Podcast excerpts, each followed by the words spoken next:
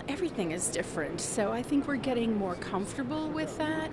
Um, I know that I'm a little rusty. It took me a little longer to set things up. That was Kathleen Tisnakis. She's the vendor of Ecologic, selling upcycled and redesigned cashmere sweaters. I just see a lot of positivity around what's happening. I think we're reclaiming our steps and going forward, and I'm excited to be a part of that.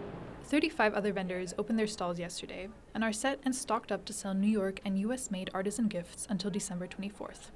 One of them is George Skandiv, who is a photographer that prints his work on gold leaf. This is his 10th year at the fair. I only do this one fair. These are all really handmade by just me, so it takes me the whole year just to prepare for this one show. So I don't do anything else than this. This is my full time job. As the fair paused during the pandemic, it remained just as important to him. I was just trying to uh, prepare enough stock because every year I pretty much sell out. From upcycled sweaters to photographs to pens, there are many unique gifts on offer, and vendors are relieved to see customers returning to. We're here for a um, 24-hour time frame to shop till we drop. Looking for a Christmas star. I'm purchasing these as uh, two of them are gifts for my children. I give them an ornament every year. My daughter is really into all things country, so I'm buying her a red pickup truck with a little Christmas tree in the back. My son really likes to snorkel, so I have a Santa who's snorkeling.